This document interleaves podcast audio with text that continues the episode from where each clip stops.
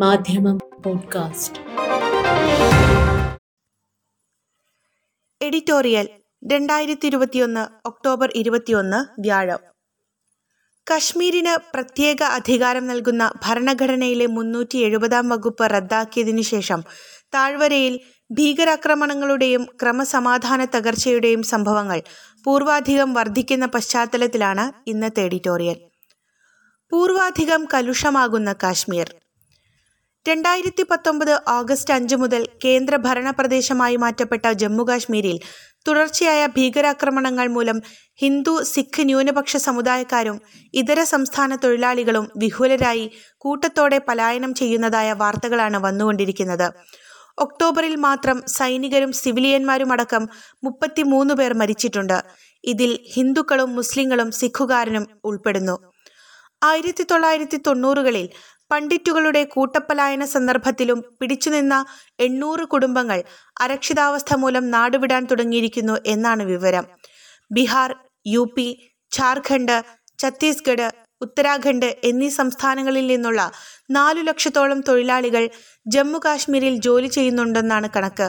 ഇത്തവണ അവർ കൂടി ഭീകരാക്രമണത്തിന് ശരവ്യമായതോടെ ജമ്മു ഉദ്ധംപൂർ റെയിൽവേ സ്റ്റേഷനുകളിൽ നാടുവിടാൻ തയ്യാറായി കൂട്ടത്തോടെ എത്തിയിട്ടുണ്ട് നൂറുകണക്കിനു പേർ. കശ്മീരിലെ സ്ഥിതിഗതികൾ അത്യന്തം വഷളായിരിക്കെ.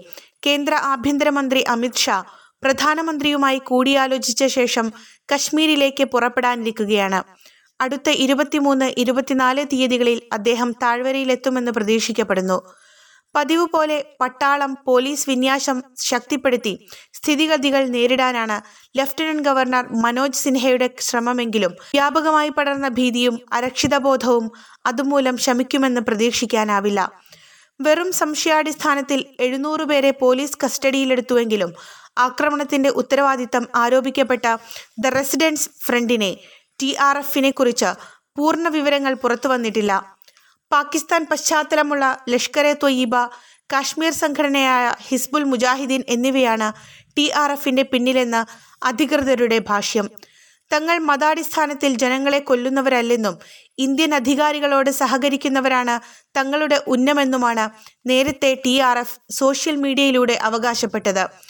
രണ്ടായിരത്തി പത്തൊമ്പതിൽ ഇന്ത്യൻ ഭരണഘടനയുടെ മുന്നൂറ്റി എഴുപതാം വകുപ്പ് മാറ്റിവെച്ചുകൊണ്ട് ജമ്മുകാശ്മീരിന്റെ പ്രത്യേക പദവി റദ്ദാക്കുകയും മറ്റു സംസ്ഥാനങ്ങളുടെ പദവി പോലും നൽകാതെ മൂന്ന് കേന്ദ്രഭരണ പ്രദേശങ്ങളായി വിഭജിക്കുകയും ചെയ്തപ്പോൾ മോദി സർക്കാർ നടത്തിയ അവകാശവാദം തീവ്രവാദവും ഭീകരതയും അവസാനിപ്പിക്കാനും കാശ്മീരിൽ സാധാരണ ജനജീവിതം പുനഃസ്ഥാപിക്കാനുമുള്ള പോംവഴി അതാണെന്നായിരുന്നു.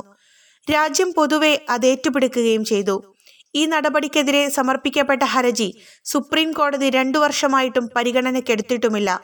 നേരത്തെ അഞ്ഞൂറ് ആയിരം കറൻസി നോട്ടുകൾ റദ്ദാക്കിയപ്പോഴും അതിനുള്ള ന്യായമായി പറഞ്ഞ പ്രധാന കാര്യം തീവ്രവാദികൾക്ക് ലഭിക്കുന്ന ഫണ്ട് തടയുക എന്നതായിരുന്നു.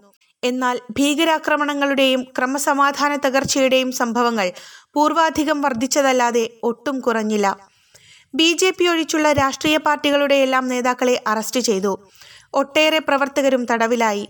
ചിലരെ വളരെ സാവകാശത്തിൽ സോപാധികം വിട്ടയച്ചുവെങ്കിലും മുൻ മുഖ്യമന്ത്രി മഹ്ബൂബ മുഫ്തിയെപ്പോലുള്ളവർ ഇപ്പോഴും സ്വതന്ത്രരല്ല.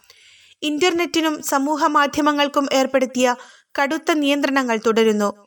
പട്ടാള സാന്നിധ്യം മുമ്പൊരിക്കലും ഇല്ലാത്ത വിധം ശക്തമാണ്. ഇതൊന്നും പക്ഷേ കാശ്മീരിൽ സമാധാനം കൊണ്ടുവന്നിട്ടില്ല. ഇപ്പോഴാകട്ടെ മുൻവിലക്കുകളെല്ലാം റദ്ദു ചെയ്ത് ജമ്മു കാശ്മീരിൽ പുറത്തുനിന്നു വന്ന ഹിന്ദുക്കൾക്ക് താമസിക്കാനും പതിനഞ്ചു വർഷം താമസിച്ചാൽ ഭൂമി വാങ്ങി സ്ഥിര താമസമാക്കാനും നിയമം മൂലം അനുമതി നൽകിയിരിക്കുന്നു. കശ്മീരി മുസ്ലിങ്ങളുടെ ഭൂരിപക്ഷം കുറക്കാനുള്ള ആസൂത്രിത നീക്കമായാണ് ഇത് തദ്ദേശീയർ കാണുന്നത്. തിരിച്ചെത്തിയ പണ്ഡിറ്റുകൾക്ക് കിട്ടിയ വിലക്ക് തങ്ങൾ വിറ്റുപോയ സ്വത്തുക്കൾ തിരിച്ചു വാങ്ങാനുള്ള അവകാശം കൂടി നൽകിയതോടെ കേന്ദ്ര സർക്കാരിന്റെ മനസ്സിലിരിപ്പിനെക്കുറിച്ച് അവരുടെ ആശങ്ക വർദ്ധിക്കുന്നു. ഇതെല്ലാമാണ് ടി ആർ എഫ് പോലുള്ള ഭീകര ഗ്രൂപ്പുകളുടെ പിറവിക്ക് അനുകൂല സാഹചര്യമൊരുക്കുന്നതെന്ന അഭിപ്രായം ശക്തമാണ്. ജമ്മു കാശ്മീരിന് സംസ്ഥാന പദവി തിരിച്ചു നൽകി സ്വതന്ത്രമായ തെരഞ്ഞെടുപ്പിലൂടെ അവരുടെ യഥാർത്ഥ പ്രതിനിധികൾക്ക് അധികാരം ഏൽപ്പിച്ചു കൊടുക്കാതെ മൂർച്ഛിക്കുന്ന പ്രതിസന്ധിക്ക് പരിഹാരം കാണാനാവില്ലെന്ന് വ്യക്തമാണ്. ഉത്തരവുകൾ അടിച്ചേൽപ്പിച്ചും മനുഷ്യാവകാശങ്ങൾ നിഷേധിച്ചും സ്വതന്ത്ര ഇന്ത്യയുടെ അവിഭാജ്യ ഘടകമായ ഒരു ജനവിഭാഗത്തെ എത്ര നാൾ കെട്ടിപ്പൂട്ടാനാവും എന്നതാണ് സഗൗരവം ഗൗനിക്കേണ്ട പ്രശ്നം.